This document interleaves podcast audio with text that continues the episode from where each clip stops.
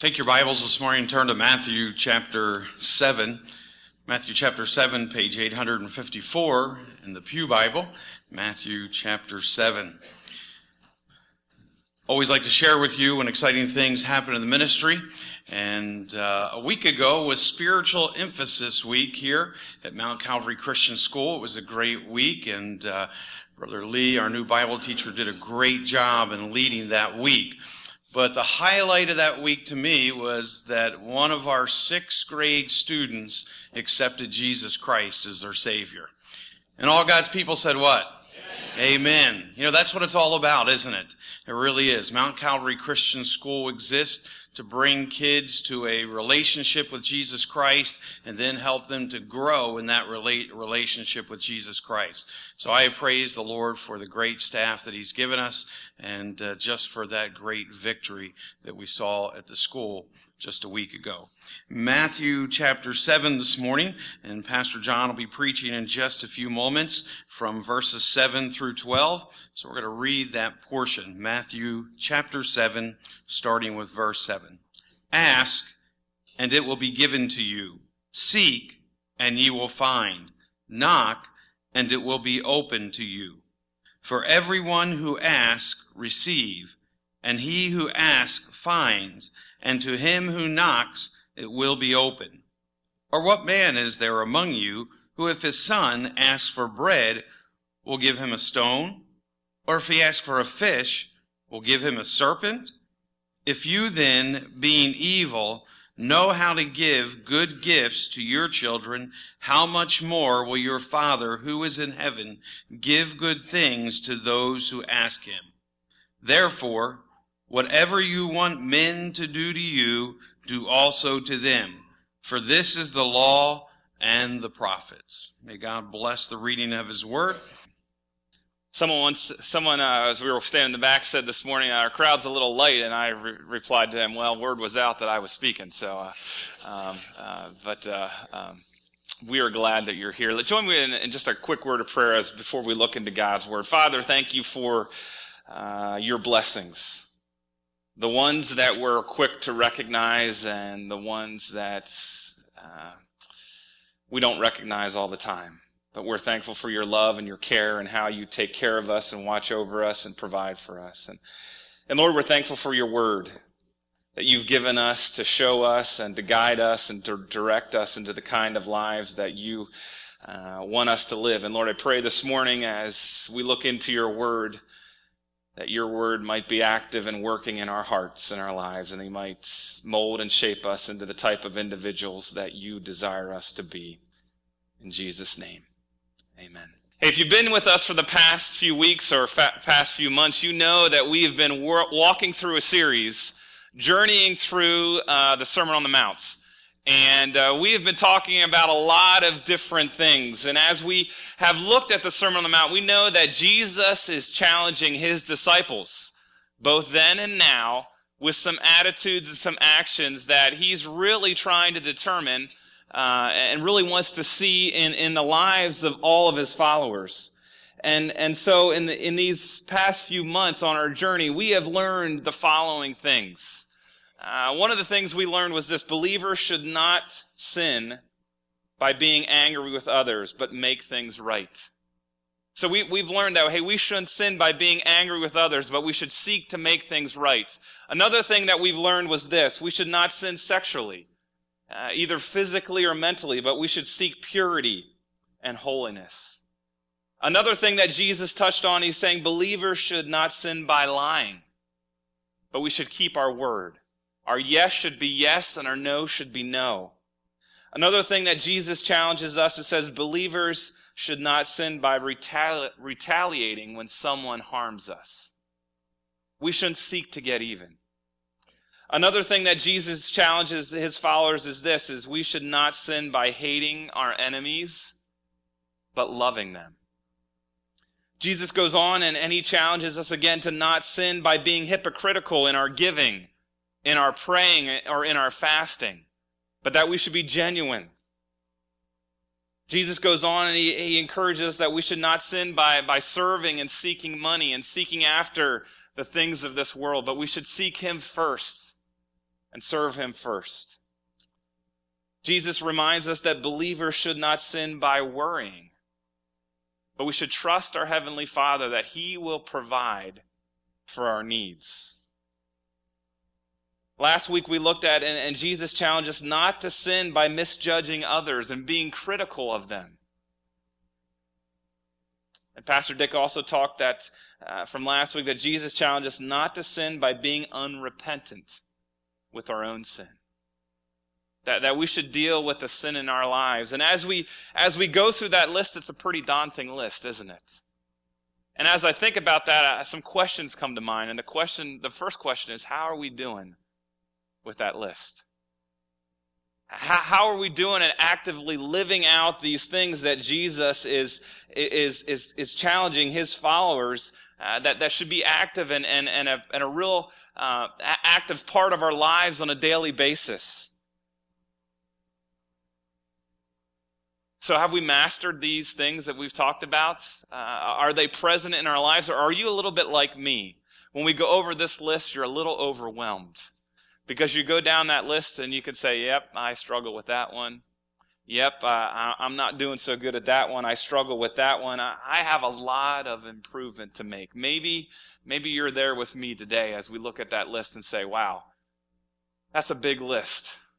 And I'm not doing so good in those areas. You know, as we look at that list, it's pretty clear that Jesus' road is hard and his standards high. He is calling for some extreme kind of living from his followers. It says in, in Matthew 5 48 that uh, it says this, be perfect therefore as your heavenly father is perfect. And we know that as Pastor Dick talked about that, he's, uh, what Jesus is asking us is we know that we can't be perfect here on earth, but what he's asking us to do is to mature is to become more and more like him on a, on a daily basis, to grow more and more like him. And so Jesus' road is hard and his standards high. And how are we doing? How are we doing when it comes to those things and, and, and all those other big concepts that Jesus is tackling in this great sermon? It can be overwhelming. It can, it can be to the point where, you know what, you feel like a failure and you just want to give up. And then we get to these few verses here in chapter 7. And, and I think Jesus puts these here for a reason because he wants to remind us a few important things as we pursue living a life according to Jesus. That, that He doesn't want us to be discouraged, He doesn't want us to give up, but He wants to remind us of a few important things. The first one is this. The first important thing that I think He wants to remind us is this we need to pray with persistence. In Matthew 7, verses 7 and 8, it says this Ask and it will be given to you, seek and you will find, knock and the door will be opened to you. For everyone who asks, receive. He who seeks, finds. And to him who knocks, the door will be open. You know, in, this, in these two verses, Jesus uses three very interesting words to talk about prayer and to talk about being persistent in prayer. The first word is ask. And this simply means humbly asking one's superior for a conscious need. It's just humble, humbling yourself before your superior and just asking. You have a need and just asking him for it. So that's ask. Then Jesus moves on to seek. Seek is asking with action, it's expressing one's need and then looking around for help. We're not just asking for something, but, but now we're going to look for that help. So we're asking for help and we're going to go look for help. And so it kind of builds on that, the, the concept of asking and takes it to the next level. And then he goes to knock. And this is asking with action and perseverance. It's to not give up, but to continue until you find an open door, until you find an answer. So, so it's asking for what you need and looking for it and continuing to try to find that until you're answered, till you find an open door, till someone provides uh, what you're looking for. These words, when you put them together, it communicates an idea of constantly continuing to request for something. In the Greek, uh, the word ask, seek, and knock really is, is the idea of keep on asking, keep on seeking, keep on knocking. And so, you know, we, we see that this is a continuing request, and, and we also see the p- continuing and, and progression of intensity in these words. From the simplest form of asking to more aggressive seeking to really more aggressive knocking. Jesus wants us to be persistent in prayer, to ask and to seek and to knock. And as I was thinking about this, you know what? Even as little kids, they understand this concept, don't they? I mean, we're getting to that time of year. It seems like it's a little bit closer than it really is because we have snow on the ground now, but Christmas is coming. And if you have little kids in your house, you know what's happening right about now. The Christmas lists are being written, and the requests are being given. And in the Whitmer house, it's it's not that different. We we went out with my parents uh, uh, two weekends ago for their anniversary, and Zachary wanted to bring his Lego catalog along to show his grandmother what he wanted for Christmas. Um, so he did, but I made him wait till at least we're halfway through the dinner before he asked. Uh, but uh, but Haley has gotten this idea down very very well, and for Christmas this year, she wants an animal. She wants a pet. Now, if you were here two weeks ago, you know that uh, my love affair with birds. And, and if, if you know me well, you know that I'm not a big animal person. I think they're a waste of money and uh, and a waste of oxygen. No, I mean, I mean, I, I, hey, if you love animals, that's great, and praise the Lord that He has blessed you with that blessing. I just don't exactly have that same inclination. Uh, but Haley really wants a pet, and so she has been asking and seeking and knocking, and she knows that her father does not like animals. And so she so she has she has continued to ask and and she's narrowed it she narrowed it down to a hamster or a gerbil or guinea pigs. And she keeps working on me and keeps asking. And and she's gotten smart. Uh, she, she has gotten smart. She convinced her mom to go to the pet store and she did some shopping, some price comparison. So she went to the pet store and she checked on what it, first of all, she, she found out that guinea pigs need uh, a friend. So uh, gerbils need a friend. Sorry, Dana's telling me that I, I, didn't really pay attention. You can tell how much I love animals. Uh, but gerbils need a friend, so she thought that was out. That, that was out. And, and guinea pigs were more expensive, but a hamster likes to live alone. And so she priced it out what she needs. Uh, for a cage, a hamster, the food, everything like that, $85. So she comes back to me and she says, Daddy, I went to the pet store. And and I looked and I figured out that the hamsters they live like two to three years. It's $85 for everything I need. And she's won her mother over in this argument because then her mom's like, and it would teach her responsibility. And I'm like, but they're stupid. But uh, and and they smell and uh, and uh, but and, and and so she keeps on asking. And Dana and I were going somewhere the other the other week, and she, she looks at me in the car and she's like, "So what are you going to do for Haley for Christmas?" I'm like, we are not getting an animal. We are not getting a pet. There is no way. Where are we going to put this pet? And we can put it in her room. I'm like, oh, that'll be great. It can be in her room. And and and she's like, she is going to be crushed. And she won't, and she, and Dana said, she won't stop asking until you say yes. So guess what Haley's getting for Christmas? Now don't tell her. But uh, uh, uh, she is getting an animal. But little kids know this concept of continuing to ask and continue to go and go and go. And, and God is saying to us as followers of Jesus Christ that we need to be persistent in prayer. And we need to go to Him the same way a little child might come to us for a Christmas present and ask, but we need to go, go to Him and ask Him for those things. The progression of intensity in these verses tells us that our sincere prayers to the Lord cannot be passive. They can't be passive. He wants us to, to be persistent. He wants us to continue to go to Him. And, and as we look at these verses in 7 8, some, some people would misinterpret these verses, and you've heard it before. Some people look at verse 7 and 8 and think that this is a blank check, that God gives us a blank check, and whatever we ask, if we just ask hard enough, like Haley with me, God will wear down and He'll give us whatever we want. And that's not really what God's saying here. This isn't a cosmic black check. This isn't the, the, the name it, claim it kind of gospel that Jesus is talking about here. But Jesus' point is this, and listen to it very carefully. We're to be passionately persistent in prayer for personal spiritual progress. Jesus is asking us to pray, to pray that we would grow in our relationship with Jesus Christ, that we would be persistent in asking God to help us to grow spiritually, to help us to become more like Him, to help us to live out these principles that we find in the Sermon on the Mount. You know, the sight of God's perfect standard of righteousness that we've looked at through the Sermon on the Mount, uh, that, that He is perfect, should drive us to our knees in seeking Him to live out these areas in our life, to, to, to seeking His pardon and His power to live the kind of life that God wants us to live. Jesus' point is this we're to keep asking for the things that will make us more like Himself and enable us to love others with His love. We're to, we're to be persistent in asking God for spiritual blessings that will help us grow and mature in our faith. This week I was, I was looking and reading a few stories, and I love stories, and I came across the story of Joanne. Joanne was a bright kid. She loved, she loved school, and she was very intelligent. She had a great imagination. And, uh, and so she, in school, she was so bright that she got bored in class and, and, and she just kind of spent those, those times bored just dreaming and, and thinking and, and, and, and, and putting a story together in her mind.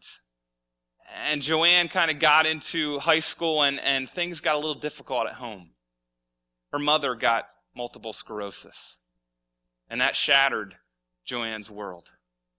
So she began to rebel a little bit and and she she kind of withdrew from that situation and that difficulty just w- was very hard for her to deal with so she rebelled but uh, but she persisted through high school and, and and she graduated. And she had a dream of going to her dream college and studying writing. She applied to that dream college and she was denied. They wouldn't accept her so she had to settle for another college. And as she settled for this other college, her, her dad was getting on her and saying, Yeah, Joanne, this writing business, that's not, you're not going to make any money. Why don't you do something more practical? You like writing, you like language. Why don't you study a language? So she studied French in, in college. And she graduated from college with a degree in French. And she bounced around from job to job to job after college. And then her mother died from multiple sclerosis and her world just fell apart. And she ran. She ran to another country to teach English at a school. And while she was in that country, she married very quickly and quickly had a daughter. And as quickly as she married, her marriage fell apart. Her marriage fell apart. She was in a, she was in a foreign country with a little baby with nothing to do, and she came home with no job, no place to live, and really no future. She went on welfare. She collected welfare and, and, and tried to make a living, and she continued to write. She went to this hole in the wall coffee shop and made that her little writing office. And she persisted in writing this story that she'd been dreaming about all her life, this children's story. She finished it. She finished it, and she knew that she had a dream of one day walking by the bookstore in town and looking in the window and seeing her book in the window. So she knew if that was going to happen, she needed to get an agent. So she tried to find an agent. She was turned down time and time and time again until finally someone took a flyer on her and and um, and gave her a chance and said, you know what, we'll we'll represent you, but uh, don't quit your day job. You can hardly make any money in children's books. So uh, her her agent was was busy trying to shop her her book around, and she she got another job. She was a teacher, and she was teaching kids to love to write and to read. And and and while her agent was was trying to get her book and, and the rights to her book sold, and twelve times was rejected. They went to the 13th publisher, a, a publisher that just started a children's uh, children's department, and and the publisher took a chance. They said, "We'll buy the rights to your book for." For, for $3,000 and we'll make 5,000 copies. Joanne was excited and happy, but you know what? That wasn't good enough for her because she believed in her gifts and she believed in her story and she wanted to persist on. And, and she told her agent, That's great, we'll take the deal, but you know what? I believe that, that this story, that more people want to hear this story. And her agent pressed on and, and went to some American publishers and went around trying to shop the, this, this idea. And finally, an American publisher bought the rights to her book for $105,000, the most ever paid for a children's book. Joanne is J.K. Rowling. She wrote the Harry Potter books.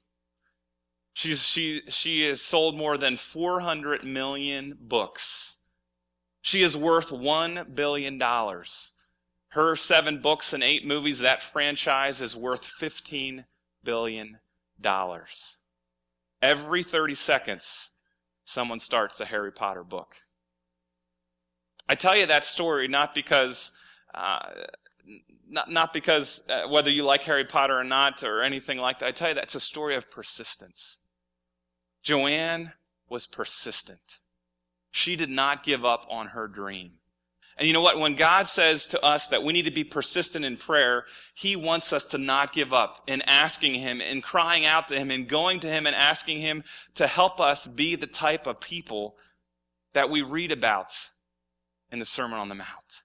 That's what God wants us to do. And the only way that we can get there is through persistence in prayer. Persistence is the key to God's treasure just like it's the key to earthly treasures. We may wonder why God wants us to persist intensely for the things that He wants to give us.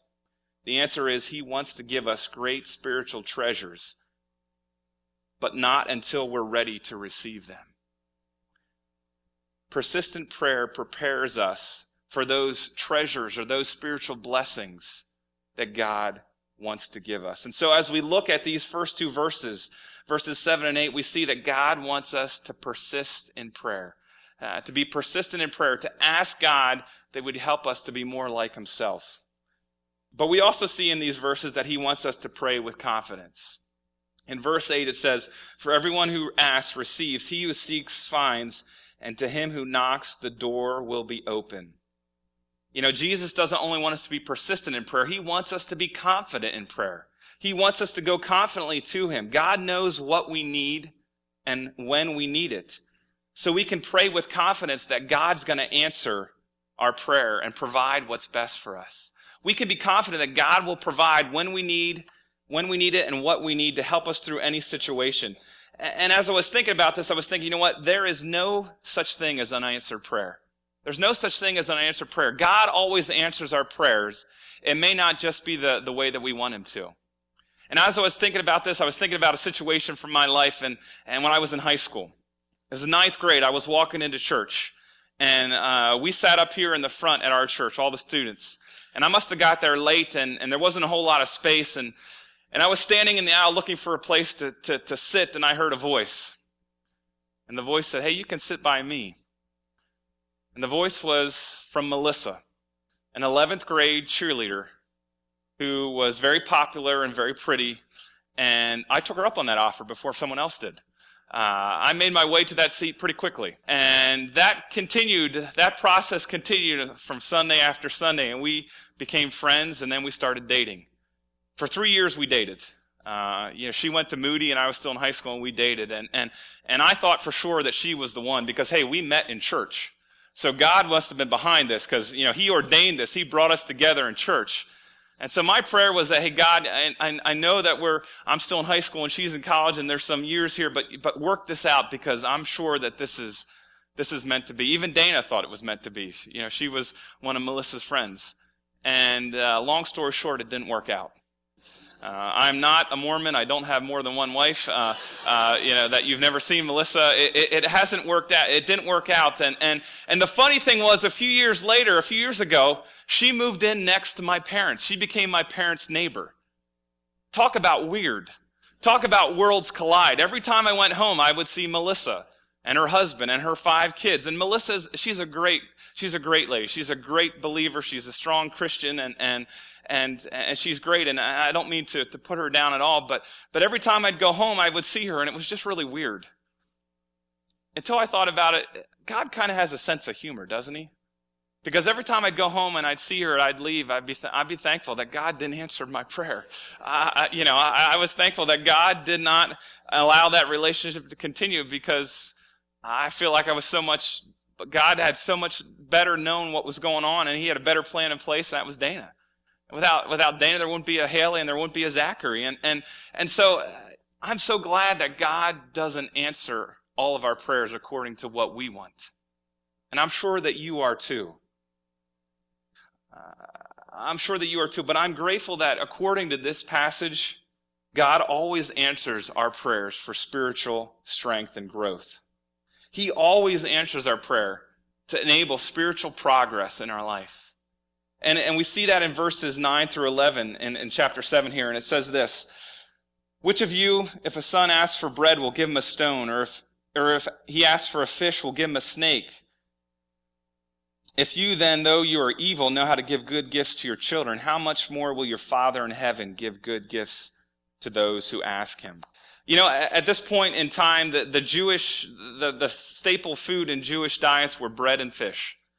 And, and, and remember that the bread's not the loaf of breads that we think about. They were flat kind of cakes of bread. And, and Jesus is, is saying here, um, you know, if a child, if your child asks for some bread, you know, a flat cake of bread, would you give him a flat stone that looked like a bread?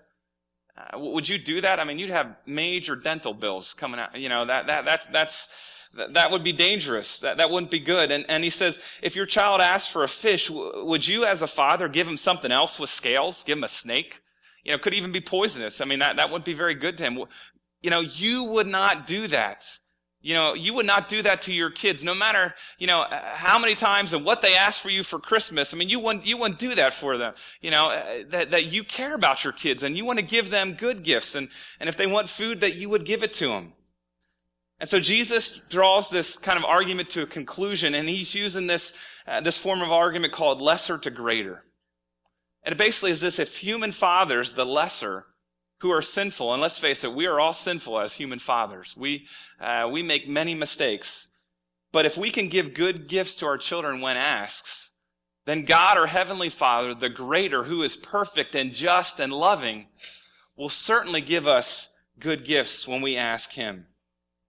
If our sinful human parents, who are radically selfish, can do right and unselfishly give to their children, then God, who is good, will certainly give good gifts to his children. And so we can pray with confidence because God will answer our prayer and he will provide us good gifts. Now, Jesus doesn't say here again that whatever we ask, he will give us whatever we want. That's not what he's talking about. But Jesus is saying is if we pray to God and ask him to enable us to live the lives that he wants us to live, to enable us to, to, to develop our, our, spiritual lives in, in according to his will, he is going to answer that prayer and he will give us good gifts. He will give us spiritual blessing. Now, if you're like me, you come across that, those words, good gifts, and you're wondering, what in the world does that mean? What does good gifts mean? And so uh, I was thinking about that, and I was reading the parallel passage of this account in Luke chapter 11, verse 13. And the parallel account said this If you then, though you're evil, know how to give good gifts to your children, how much more will your Father in heaven give the Holy Spirit to those who ask him? And I was thinking, that makes sense. The Holy Spirit is the good gift that God wants to give to believers. The Holy Spirit's the good gift that God gives believers that once we put our faith in Jesus Christ and trust Him as our Savior, He gives us the Holy Spirit to indwell us to, to live in us, to help us live out lives here on earth that bring him honor and glory. The good gift is the Holy Spirit. In Ephesians 1 13 and 14, it says this And you also were included in Christ when you heard the word of truth, the gospel of your salvation. Having believed, you were marked in him with a seal, the promised Holy Spirit, who is a deposit guaranteeing our inheritance until redemption of those who are God's possession to the praise of his glory. Romans 8 9 says this You, however, are controlled not by the sinful nature, but by the Spirit. The Spirit of God lives in you. And if anyone does not have the Spirit of Christ, he does not belong to God. We know that the good gift, the Holy Spirit, indwells believers. And that enables us to live the lives that God wants us to live. So, this good gift of the Holy Spirit, He, he helps us. And he helps us in a, in a few different ways. The first way that he helps us is he guides believers. He guides believers. John 16, 12, and 13 said this Jesus says, I have much more to say to you, more than you can now bear. But when he, the Spirit of truth, comes, he will guide you into all truth. He will not speak on his own. He will speak only what he hears, and he will tell you what is yet to come. Jesus gives us the good gift of the Holy Spirit, and the Holy Spirit indwells us and it guides us. We are not alone. But God has given us the good gift in the Holy Spirit to guide us through our life, to direct us. That's a great gift that God has given us. Uh, the Holy Spirit also helps us teaching us truth. It teaches us truth. In, in, in John 14, 26, but the counselor, the Holy Spirit, whom the Father will send in my name, will teach you all things and remind you of everything I've said to you. He teaches us truth. I don't know about you, but when you go to someone for advice, when you, when you go to a counselor, you want to go to someone who's going to speak the truth, right? Or else it's a waste of time. You want to go to someone when, when, when you go for some counsel or you want to get some help. You know, I usually call my dad. And I want my dad to tell me the truth. It may be painful, but I want to hear the truth because I need some help. I need some help to, for some direction and some guidance. And, and Jesus tells us this good gift, the Holy Spirit, helps us by teaching us truth.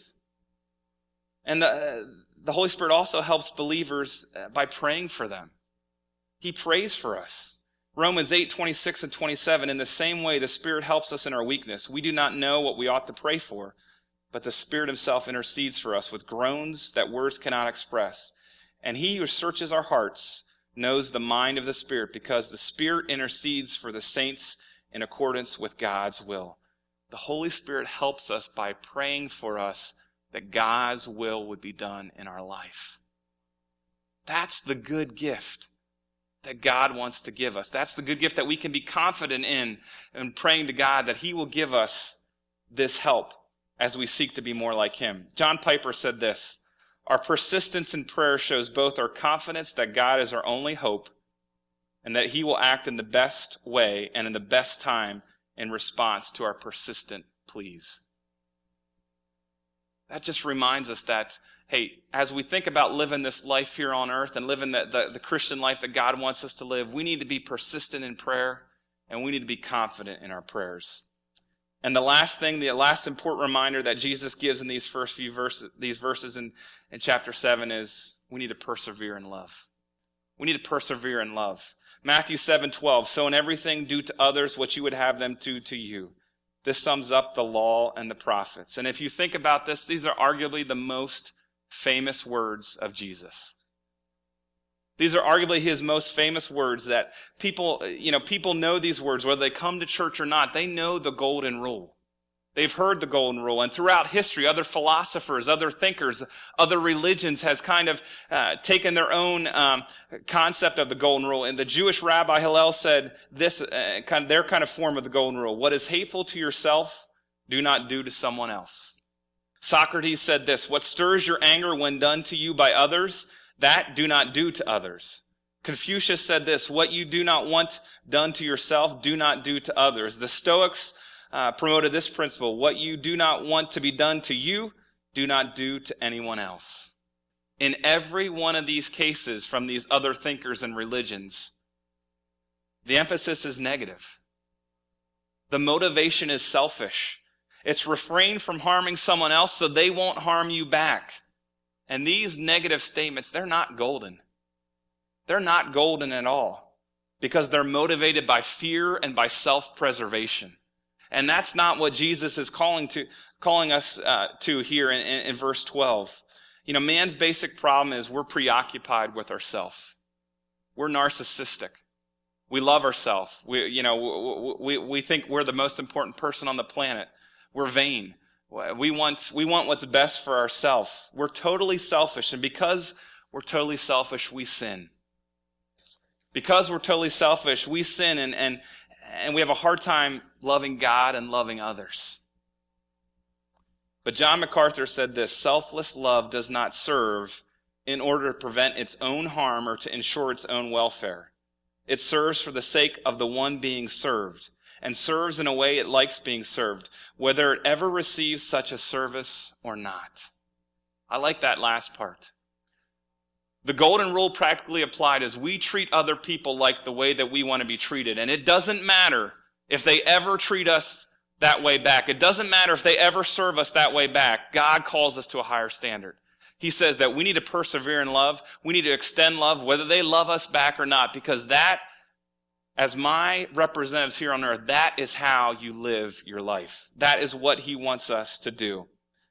The golden rule instructs us how we are to express a genuine love to other people. Jesus is pretty clear that he expresses how he wants us to genuinely love other people. And as I was thinking about the golden rule and thinking about how difficult it is to live it out, I was thinking about uh, an example from uh, from uh, my my parents' world. That my my dad and mom they own they own some apartments, and they have an apartment complex that has 24 apartments. And in one of those apartments lives Joe.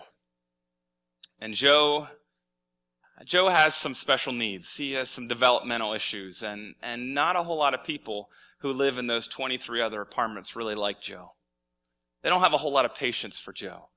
They don't have a whole lot of time for Joe. And so, uh, as my mom and dad, my mom goes down to clean uh, the hallways and the, and the laundry rooms, and my dad goes down to do maintenance, they have established a relationship with Joe. And uh, they have kind of befriended Joe. And so sometimes they'd stop down there and they say, Hey, Joe, you, have you eaten dinner yet? No. You want to come to dinner with us? They take it to McDonald's. Or my dad sometimes has to go to, to, to Harrisburg to Home Depot or Lowe's and says, Hey, Joe, do you want to go for a ride? Joe's like, oh yeah, I want to go for a ride. And, and so they've built this relationship with Joe. And every time my dad sees Joe, Joe asks him this question. It's like, hey, Dave, are we friends? And my dad said, yeah, Joe, we're friends. And Joe asks him that time and time and time again. He asks him that probably 10 times every time he sees him. You know why Joe asks him that question? Because he doesn't have a whole lot of friends. Because no one has extended love to him. No one has done to him what, what someone else would want done to them. No one has practiced the golden rule to Joe. And it blows Joe away. Joe just can't believe that, that, that, that he would have a friend that would be kind to him. I talked to my parents the other day and they took him to church and, and, and, and, and, and Joe loved going to church. And Joe just loves spending time with them because, not because my parents are perfect, but because they're trying to practice the golden rule. They're, they're, trying to, they're trying to love Joe when not a whole lot of people want to love Joe. Not a whole lot of people have time or energy or, or, the, or, or the, the want to love Joe. Jesus is our role model when it comes to love. He loves selflessly and sacrificially. Matthew 7:12 tells us that per, the perfect love that our heavenly Father expects from us is most reflected when believers treat others as they wish to be treated themselves. A little bit later in Matthew 22, we see the greatest commandment. Uh, Jesus calls us to love God with all of our heart and to love others as ourselves. And really, the whole, the whole point of, of this Christian life is we're supposed to love God and love others. And God wants us to reciprocate that love to other people, whether they love us back or not. That's not the issue. And the stimulus for faithfully living out this supreme love can only come from the indwelling Holy Spirit. If we're going to practice and persevere in love, it, it, then it comes from that good gift that God has given us, the Holy Spirit, because He is the only one that can supernaturally stimulate us to love others with the love of Christ. It, it has to come from Him because, in and of ourselves, we're not going to want to love other people all the time because we're selfish and we're sinful. Romans 5 5 tells us God has poured out his love into our hearts by the Holy Spirit, whom he has given us. Paul, Paul says that, uh, you know, God has poured out love into our hearts by the Holy Spirit. And Paul goes on in Galatians 5 2 and, and talking about the, the fruit of the Spirit or those things that the Spirit produces in our life. And what's the first one? Love. The first one is love. God wants us to persevere in love. I was thinking about this message this week, and I was putting Zachary to bed on Thursday night and tucking him in. And I said, Hey, Zachary, I said, Do you know the golden rule?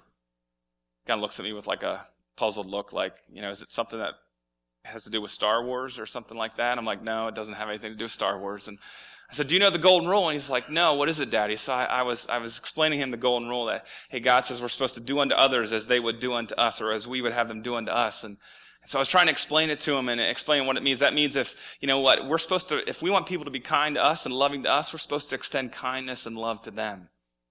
He's like, okay, all right.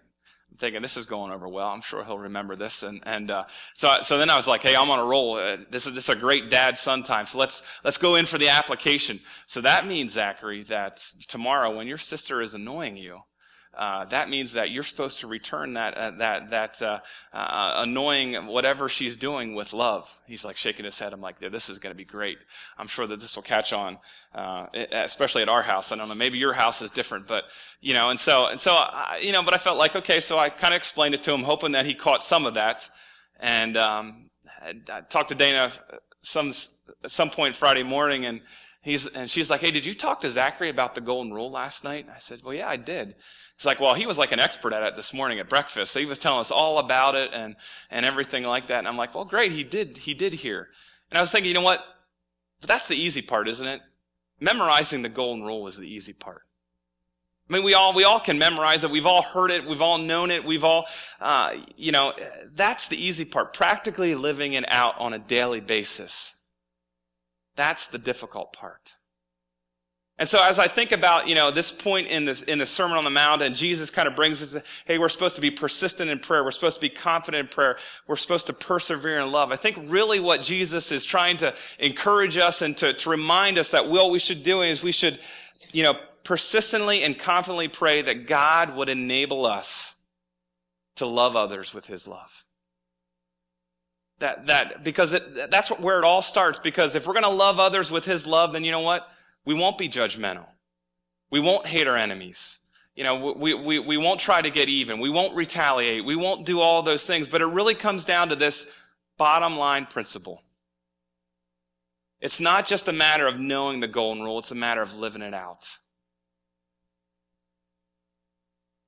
So we need to pray persistently and confidently God, will you enable me by the power of your Holy Spirit to be the type of person that practices the golden rule? On a daily basis. Father God, thank you for your word. Thank you for the opportunity just to, to look into it this morning. And, and, and Lord, as we look into it, the, the standard that you set before us is so challenging. It's such a, such a great standard. And, and as I think about it, I think that I'm such a failure. For there are so many times that the, that what is stirring in my heart and my life is, is not a love for others, but frustration or, or uh, uh, just misunderstanding. And, and Lord, so many times I fall and fail, and, and I don't live out the golden rule. And Lord, it really simply starts by a desire to love you and to love others. And, and Lord, you've challenged us this morning. You've shown us this morning that we can't do this in our own strength. We're going to fail. So, Lord, it's my prayer that as we leave here this morning, that we would commit to persistently and confidently praying. Praying that your Holy Spirit, who indwells us as believers, might enable us today to love others with your love, to practice the golden rule. And not just today, but tomorrow, and the next day, and the next day. Father, help us to be known as a church that loves others, that loves you and loves others. And it's clear by the way that we treat both our friends and those we know and those that you bring across our path that we don't know. In Jesus' name.